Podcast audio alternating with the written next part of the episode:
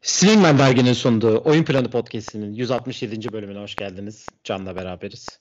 Can önce hoş geldin sonra da geçmiş olsun diyelim. Hoş bulduk. Evet valla sezonu Las Vegas'ta kapattık. İki maç arka arkaya. Yani 8. seed olarak girdiğimiz playoff'ta birinciye. İkinci maç biraz kafa kafaya getirsek de sonlara doğru. Ya çok iyi bir takım var. Zaten geçen sene şampiyonları hiçbir ilk 5 oyuncusunu kaybetmeden devam edip kenardan da Alicia Clark'ı da getirerek yani 6 kişi çok iyi bir rotasyon. Ve niye birinci sırada sezonu bitirdiklerini de anlamış oluyorsun. Çok fiziksel olarak bir dominantlık. Çok iyi oynama. Her şeye hazır olma. Hücumda savunmada. Yani biz de çok iyi çalışmıştık. İlk maçta biraz çok domine ettiler baştan sona kadar. İkinci maç da biraz öyle gidiyordu. Biz gelmeye çalıştık. Geldik de 9'a kadar indirdik farkı ama biraz da ev sahibi pota avantajı da diyelim onlar için. Çok da yüzdeli oynadılar. Ama güzel bir sezondu. Yani playoff'a kalmak bile sonlarda 8 maçın 6'sını kazanarak playoff'a kaldık. Ondan sonra da işte sezon içinde bazı şeyleri yapamayınca veya da işte sonlarda zar zor gelince playoff'a da birinciyle eşleşiyorsun. Onda da çok büyük şansın olmuyor. Yani ikinci, iki sezon, iki farklı sezon geçirdin sen de. Geçen sene daha farklı bitmişti. Bu sene daha farklı bitti. Daha farklı hedeflerle kurulmuş iki kadroydu. Ama dediğin gibi yani Las Vegas çok hazırlardı hani normal sezonun aksine çok yani ona bile e, baktım. Az oyuncular dediğin dediğin 6 oyuncudan sadece iki kişi birer maç kaçırmış. Bu çok önemli sağlıklı kalma konusunda. Onlar da size çok iyi çalışmışlardı. Ee, ve devam da ediyor. Ee, onlar geçtiler sadece Women NBA'de playofflar. Onu da hemen kısa bilgisini vereyim. Sonra bugünün 3 e, üç tane konumuz var. Onlardan bahsedeceğiz. Ee, üçüncü maça giden bir seri var. Minnesota e, Connecticut serisi. E, üçüncü maç yarın oynanacak Minnesota'da. Minnesota deplasmanda bir maçı kazanabildi. E, bu akşam hatta başlamış başladı mı? Birazdan başlayacak. Birazdan, Birazdan başlayacak. Ee, New York kendi evinde e, Washington'ı ağırlayacak. Sonra da Dallas Atlanta. iki seride şu an 1-0. Dallas ve New York'un üstünlüğü var. Kazanan bir üst tura çıkacak. Ee, ödüller de yavaş yavaş verilmeye başladı. Connecticut Sun'ın koçu Stephanie White yılın koçu seçilirken Las Vegas'tan da Alicia Clark en iyi 6. E, oyuncu seçildi. E, zaten gün ilerleyen günlerde en iyi savunmacı, yılın çayla ve MVP ödülleri de e, sahibini buldukça sizlerle paylaşacağız. Senin var mı ödüllerle ilgili söylemek istediğin bir şey? Ya WNBA'de aslında NBA'deki gibi puanlı değil sistem. Direkt yani kazanacak kişi oy veriyorsun. Ondan e, öyle olduğu için de e, değerlendirme yapılması daha zor oluyor. O yüzden bizde Dana'nın bence 6. 6. kadın ödülünde biraz da favori olması gerekiyordu. Çünkü ya çok güzel argümanlar okudum ben Twitter'da. Bir tanesi e, hani ki 3. sırada bitirdi bu arada evet, onu da yani. Clark Aces'de olmasa bile Aces zaten birinci bitirecekti. Dana, Chicago, Dana rolü Chicago'da da büyüktü diye. Dana zaten bench'ten gelerek gelen gelip en çok sayı atan oyuncu oldu. Yani NBA'de aslında. Bu Dana'nın yaptığını yapan o ödülü kazanıyor genelde. Hı hı. Ama şanssız bir sezonda belki hani breakdown'lu olsa oylama birinci, ikinci, üçüncü olsa daha fazla oy alabilirdi diye düşünüyorum. Onun dışında MVP açıklanacak. Onu bekliyoruz. Bir de en iyi savunmacı açıklanacak. O da haftaya sanırım. Onun bir gün e, breakdown yapılmıştı da. Şimdi onu bulamadım. Evet evet onun bir breakdown'u var. Koç haftaya da ama geçen sene bugün evet. açıklanıyor şey. E, evet. MVP. Koç da Stephanie White seçildi zaten. Connecticut'ta iyi bir sezon geçirdi. E, ilk senesinde geçen sene bu sene başı Kurt Miller'dan almıştı e, görevi. Eskide zaten daha önce de koçluk yapmıştı ligde. Final oynamıştı da var hatta. Evet ve hani John Carl Jones gitti. Sonra senin başında Brianna Jones sakatlandı. Kadroda pivotsuz yani. Pivotsuz bir sezon bitirdiler neredeyse. Hani kenardan Nelson Ododa ile sezon sonlarına doğru Bernadette Tatar geldi ama bütün seneyi neredeyse Bumun NBA'de daha önce az pivotluk yapmamış bir kadroyla oynadılar. O yüzden de hak etti diyebiliriz. 3 sezonda zaten 3. bitirdiler. Evet.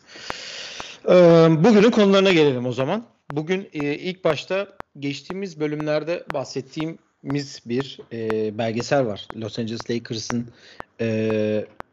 Jerry Buss'ın takımı aldıktan sonra e, sını anlatan Winning Time belgeseli. İki sezonda bitirdiler. Ondan biraz bahsedeceğiz. E, hem içeriğinden hem de neden böyle bir şey olduğundan. İkinci konumuz e, NBA'in yeni çıkardığı bir e, oyuncu dinlendirme olarak ben ad isimlendirdim. E, kuralları yeni oyuncu dinlendirme kuralları adı altında bir e, nasıl diyeyim kurallar Kural yayınladılar. çıkardılar direkt. Kural çıkardılar ve e, bundan bahsedeceğiz. Ve tabii ki de e, son konumuzda bu sene e, yürürlüğe giren sezon içi turnuvasından biraz bahsedeceğiz. NBA'de çünkü sezonun başlamasına e, yak bir ay kaldı. 24 Ekim'de ilk maç. E, 5 Ekim'de de ilk hazırlık maçları başlıyor. Onun için e, yavaş yavaş biz de e, sezon moduna iyice önümüzdeki bölümlerde gireceğiz. Ondan yavaş yavaş başlayalım istersen. E, Winning Time belgeseli. E, demin de bahsettim hani e, HBO'nun e, bir belgeseliydi ve çok da iyi e, yorumlar alıyordu. E, bu Jeff Pearlman'ın aslında Showtime kitabından uyarlanan bir belgeseldi. İşte ilk bölümde Jerry Buss takımı nasıl satın alıyor, Magic Johnson nasıl draft ediyor. Böyle bir e, şeyle başlıyor. E, ama ikinci sezonda ilk Boston'la karşılaştıkları finalden sonra film diziyi bir anda yeni sezona yenilen yeni sezona devam etmeme kararı aldı HBO. Sen ne düşünüyorsun hem genel dizi olarak hem de e, bu karardan dolayı? Aslında belgesel demek çok doğru değil ama hani daha e, uyarlanma bir belgesel, yani drama belgeseli mi artık nasıl tam kelimesini bilmiyorum ama dediğin gibi bence HBO çok iyi bir iş yapmıştı. Yani dizinin ilk açılış sahnesi bence nereye kadar gideceğimizin de göstergesiydi hatırlıyorsan. Magic Johnson hastanede AIDS olduğunu öğrendiği e, sahneyle başlıyordu belgesel ki orada bence insanları içine çekti ve şöyle bir durum var. Bu çok iyi yapılması zor bir olay yani. Bütün uyarlama filmleri, belgesel, dizi her şeyi iz, düşündüğümüz zaman ben Will Smith'in Muhammed Ali'sini tabii ayrı bir yere koyuyorum. Bence o cidden inanılmaz iyi bir uyarlama. Yani Magic Johnson ve Kerim Abdul-Jabbar oynayan ikilinin bu kadar iyi oynaması.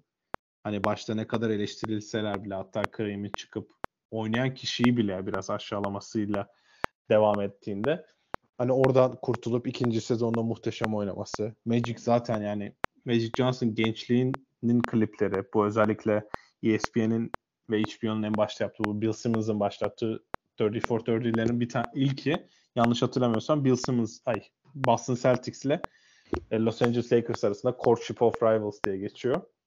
O belgeselde Magic Johnson eski halini görünce işte bırakmaya yakın hallerini görünce yani e, Magic Johnson oynayan aktörün kendisi direkt Magic Johnson gençliği. Yani şöyle bir şey söyleyeceğim. Sen bitir ben casting'e geleceğim zaten.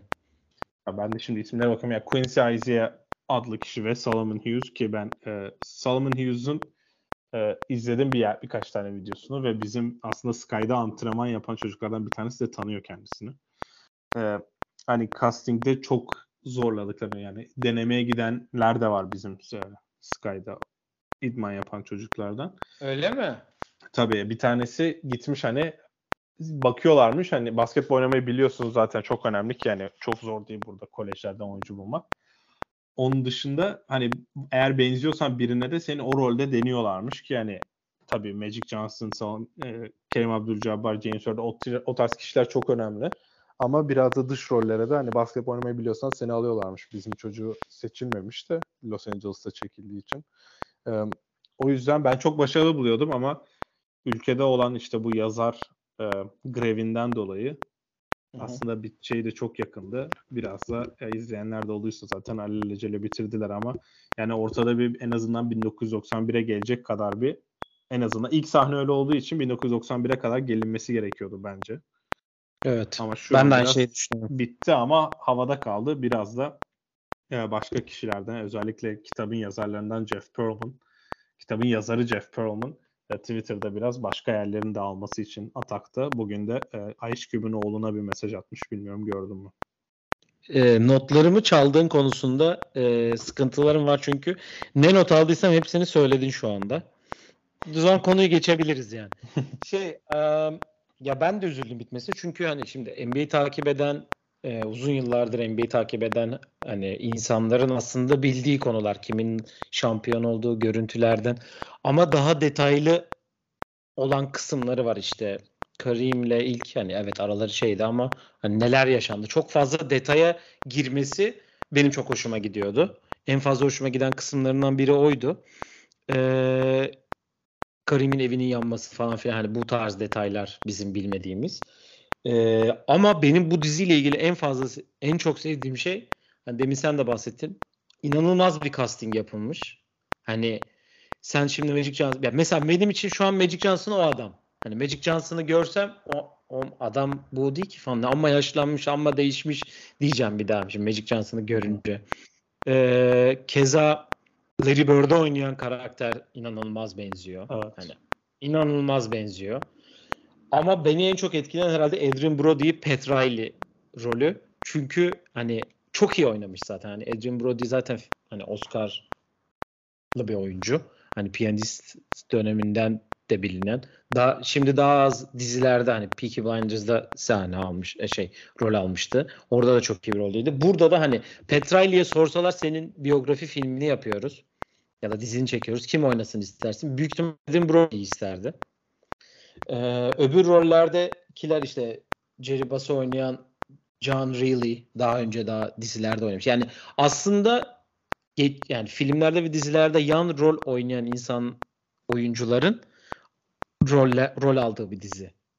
Ki e, Jason Segel'da Paul West'te oynuyor. En sevmediğim karakterdi büyük ihtimalle o da. Yani iyice artık e, neden Jason, e, Jason Segel diyecektim. Paul Wested'in NBA'den uzaklaştığını bir tık da hafif anlatan bir şey olmuş yani. Magic Johnson'a afiyet olsun diyelim Paul Wested konusunda. Ee, çok iyi yemiş yani kendisini. Ee, onun dışında iyiydi. Yani şöyle diyeyim güzel bir diziydi. Yani inşallah geri döner. Ee, yani bir türlü dediğin gibi hani e, bu strike var hani de grevden dolayı bir tık da diziler, filmler erteleniyor ya da ikinci sezon, üçüncü sezonları çıkmıyor ya da bir sonraki sezonları. Ama Winning Time için inşallah bir şey bulunur. Nasıl diyeyim? Ee, çözüm bulunur. Bu arada Jerry West'i oynayan oyuncu da çok iyi. Yani ben mesela Jerry West'in bu kadar agresif bir karakter olduğunu çok fazla bilmiyordum. Ya onu kitaplarda yazıyorlar zaten ama biz Jerry West'i şu anki haliyle gördüğümüz hani ve daha uzaklaştığında gördüğümüz için genelde daha advisor rolünde. Hani bilmiyorduk ama böyle e, tabii abartılan sahneler var Jerry West'in. Özellikle en çok abartılan kişinin Jerry West olduğunu zaten tanıyanlar da zaten yorumlarında da öyleydi ama kabullenildi yani biraz abartıldı ki televizyon için iyi olsun diye. Yani bu dizinin tutması ya tutması bekleniyordu ki ben grev olmasa da devam edeceğini düşünüyorum. Sonuçta Adam McKay yönetmen olarak Will Ferrell arasını bozdu bu dizi için. Çünkü Will Ferrell'a bir görev veremedi. Ve John C. Reilly'nin e, de bas olarak bu dizide taşıması çünkü sonuçta basın etrafında geçen bir dizi. Onun dış hayatı e, Ginny Bass yani Bass çocukları olarak uzun süre kabul etmediler ki geçen iki hafta önceye kadar Ginny Bass'la bir görüşme olmuş. Hani Ginny Bass biraz promote etmeye çalıştı diziyi ama çok e, çok tabii ki yardımcı olamadı. Biraz geç kalınmıştı. Hani o Jerry Bass'ın hayatını da biraz sergilerken dediğin gibi aktörlerden yani John C. Reilly'nin oynayışı ve portrelemesi inanılmaz bir olay. O yüzden yani inşallah dediğin gibi birileri alır. Yani Netflix olsun birileri olsun bir çözüm bulur diye ta- istiyorum. Ben de çok istiyorum. Yani e, Lakers dynastisini anlatan bir e, yapımın Boston şampiyonluğuyla bitmesi çok e, ağır olmuş. Evet. Evet, e, ikinci konumuz oyuncu dinlendirme kuralları. E, zaten bu e, NBA'de çok uzun süredir, özellikle son birkaç sezondur hep bir e, load management, işte e, yorgunluktan dolayı dinlendirme olayı e, konuşuluyordu. Son zamanlarda özellikle hem artan bilet fiyatlarıyla e, maçlarda e, seyircilerin maça gidip istediği oyuncuyu izleyememesi yani En basitinden bir örnek vereyim.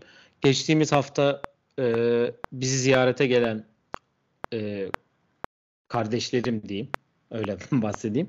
E, Messi'yi izlemeye geldiler ama Messi oynamadı ama onlar verdikleri bilet parasıyla kaldılar. Hani anladın mı? Messi'yi izlemeye gelmişler diye yanımıza ama Messi'yi izlemeden geri dönmek zorunda kaldılar. Burada da aynı e, sıkıntılardan dolayı olduğunu düşündüğüm bir 5 e, kurallık e, bir policy yayınladı NBA. E, bu genelde birden fazla e, tak, takımda birden fazla yıldız oyuncu bulunduran takımların bu da yaklaşık 15 takım yani ligin yarısı e, oluyor.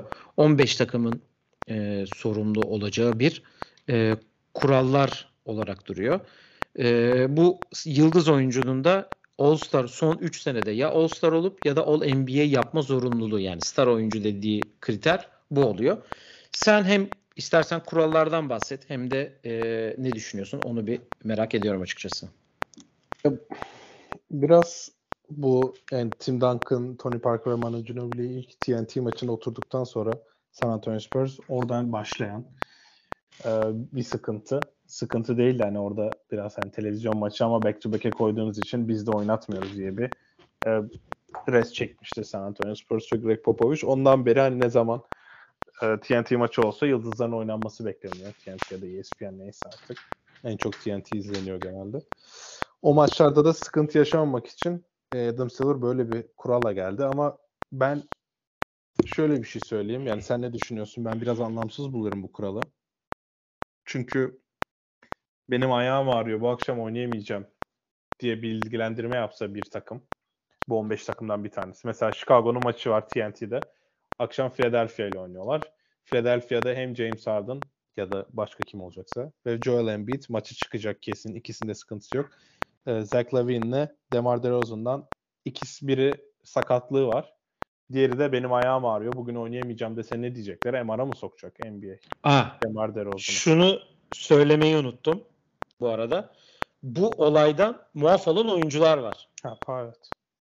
Ee, bunlardan birisi de Demar DeRozan. Bu arada. Okay. Onları da söyleyeyim. Ee, LeBron, Chris Paul, Mike Conley, Steph, Kevin Durant, Demar DeRozan ve Kawhi Leonard bu e, kurallardan muaf oyuncular olarak e, o kariyer dakikalarıyla bağlantılı.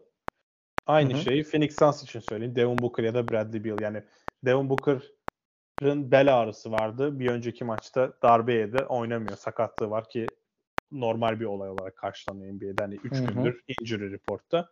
Bradley Beal'da çünkü biliyorsun NBA takımları fikstürü aldığında oyuncuların dinleneceği maçları sezonun başında belli ediyor ve o da dinleneceği maça denk geliyorsa ne diyecekler? Gel biz seni amara alalım. Bir X-ray çekelim yapacak NBA. Ben onu merak ediyorum. Sonuçta belim ağrıyor işte midem bozuldu, başım ağrıyor tarzı şeyleri e, bildirdikten sonra NBA ben sana inanmıyorum çıkıp oynayacaksın diye bir ceza hani burada ne, nerede ceza verecekler ben orayı çözemedim. Yani böyle bir kural getirdikten sonra e, biraz hani nasıl bunu kontrol edecekler merak ediyorum. Hani ehliyetsiz yola çıkıp çevrilmeden eve geldiğin zaman aa bak bunun galiba ehliyeti yoktu deyip polis sana ceza yazamayacağına göre biraz da ona benziyor. Yani ben çok mantıksız buldum. Özellikle iki senedir de NBA NBA'in bir organizasyonun içinde olduğum için sonuçta bağlantılıyız biz de. Sağlık raporlarına nasıl yürüdüğünü bildiğimden dolayı bir çok basit bir şekilde etrafına dolaşılacak bir sistem ki bunu NBA takımları çok daha rahat yapıyor. Ve dediğin gibi 15 takım ilgilendiriyor evet ama ya ben çok bir tane 5 tane ceza yazılmaz bu sene öyle diyeyim sana. Sene başlarındaki floplara verilen para cezası gibi olur. 3 tane yazılırsa şaşırırım öyle diyeyim sana. Yani um, orada cezalar da şöyle. ilk ihlalde 100 bin dolar. ikinci ihlalde 250 bin dolar. Bir sonraki ihlalde artı 1 milyon dolar olarak ceza belirlemişler. Ee, Valla çok ağır gibi gözüküyor bence. Hani bu 5 kural işte birden fazla star oyuncu dinlendirilemez gibi. Ulusal kanal ve sezon içi turnuvada birazdan bahsedeceğimiz star oyuncular dinlendirilemez gibi ağır şeyler var. İşte deplasman ev sahibi maç dengelerini yapmaları gerektiği söyleniyor. Mesela deplasman turnesinde sadece Hani iki maç üst üste dinlendiremiyorsun mesela aynı oyuncuyu diye. E, shutdowns diye bir şey var. Hani o konu pek ben anlayamadım. Hani nasıl ne, ne demek istemişler? Yani çünkü şey, anla... Alexander'ı bu senenin sonunda 20 maç oynatamamazlık yapamayacaklar kısaca. He, Anladın sezon mı? sonunda he, anladım anladım. Ha, okey. Playoff hani kalamayan takıma hani tamam sen oynama artık gibi şeyler olmayacak. Okey tamam.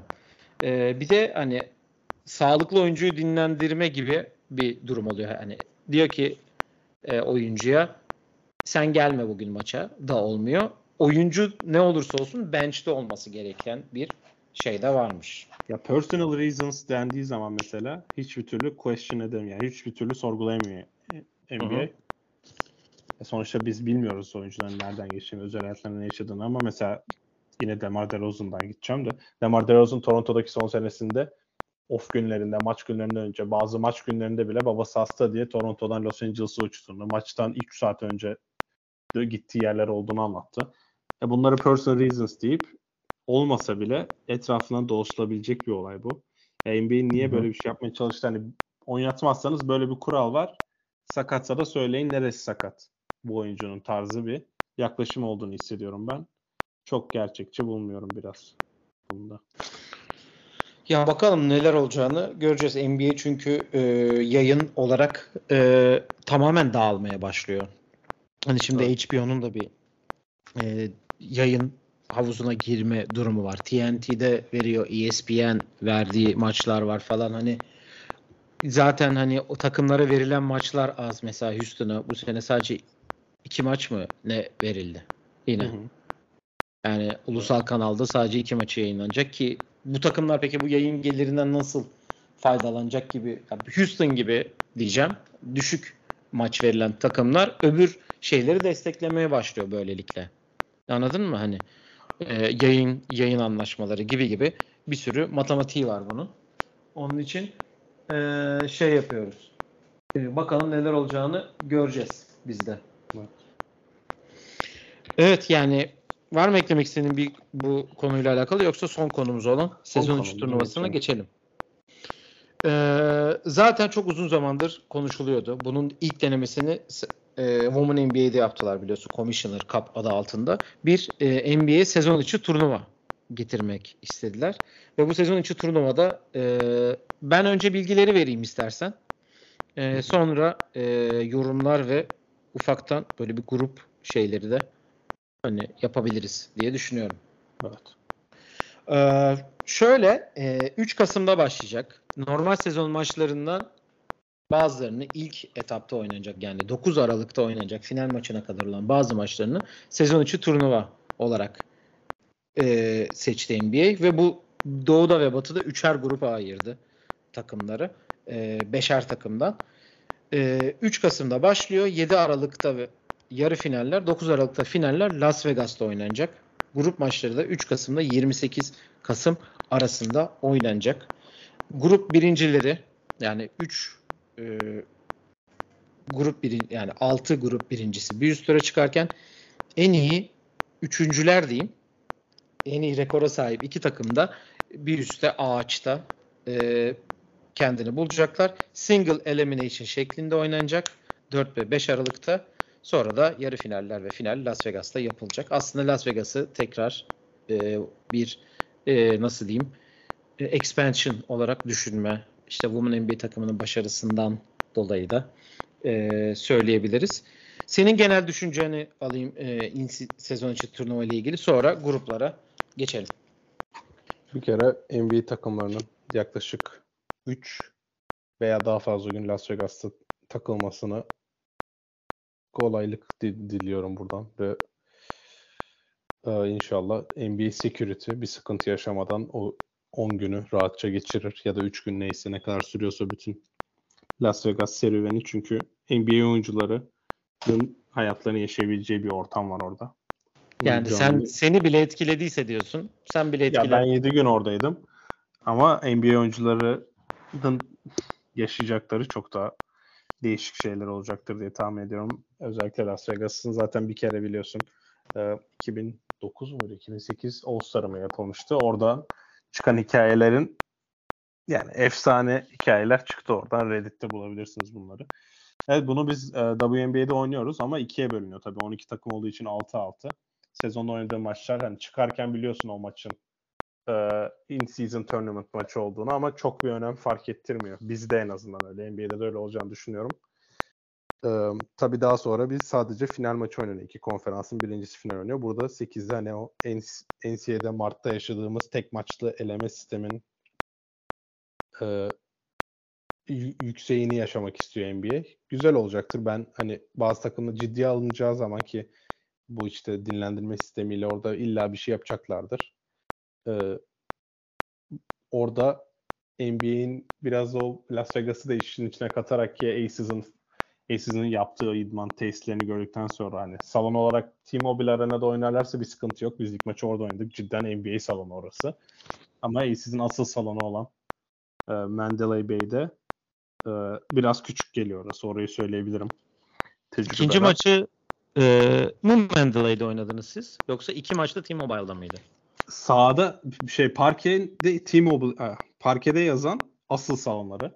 Şimdi e, ilk maçı biz başka yerde oynadık. İlk maçı T-Mobile'da oynadık yanlış yani. Şunu tekrardan bakayım.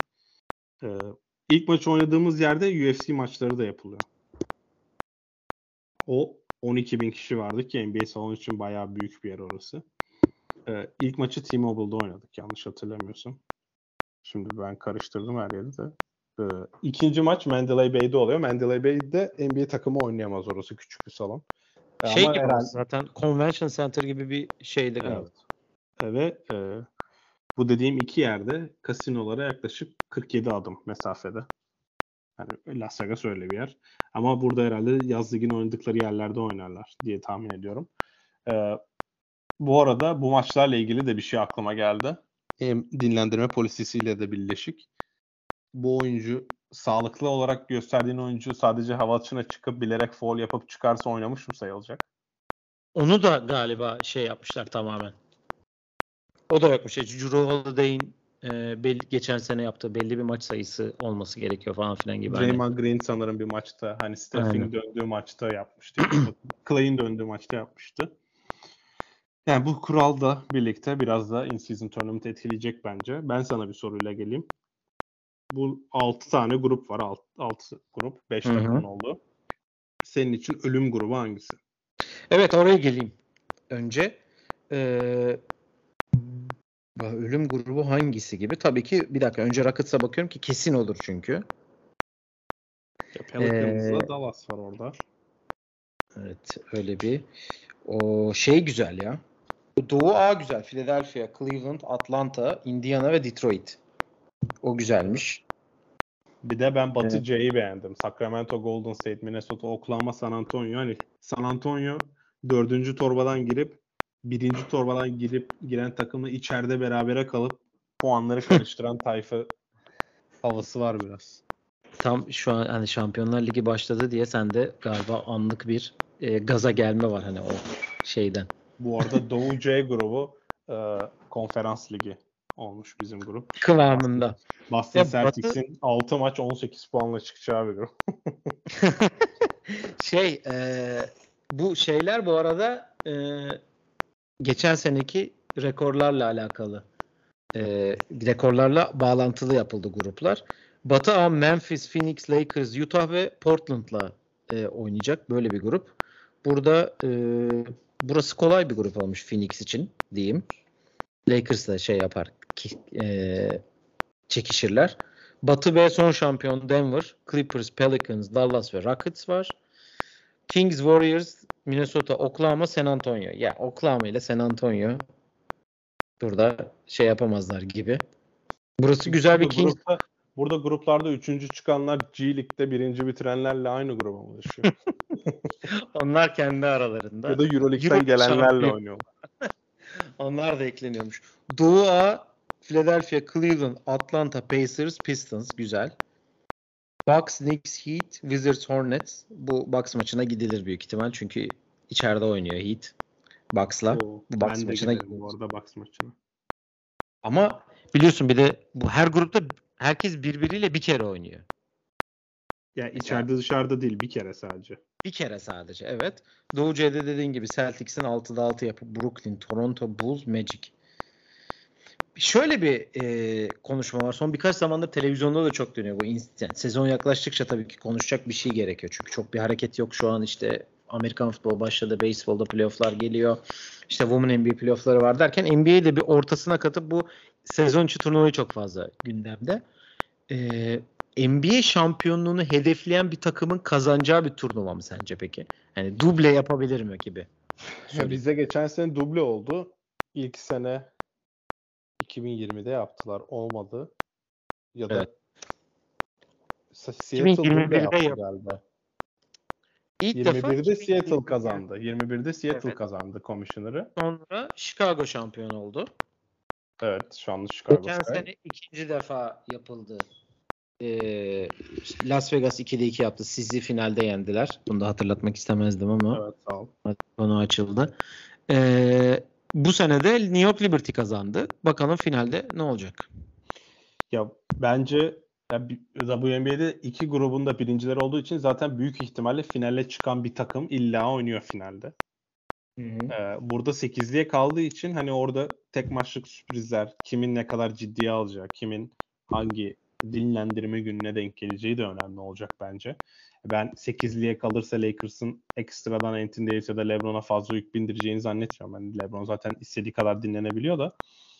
Hani orada ben şöyle bir şey diyeyim. Biz hani NBA'de zaten takımlara da yavaş yavaş konuşacağız da böyle yükseliş mesela Minnesota şimdi bakıyorum. Minnesota, Oklahoma, Sacramento olabilir. Sacramento çok ciddi favori gösteriliyor bu arada.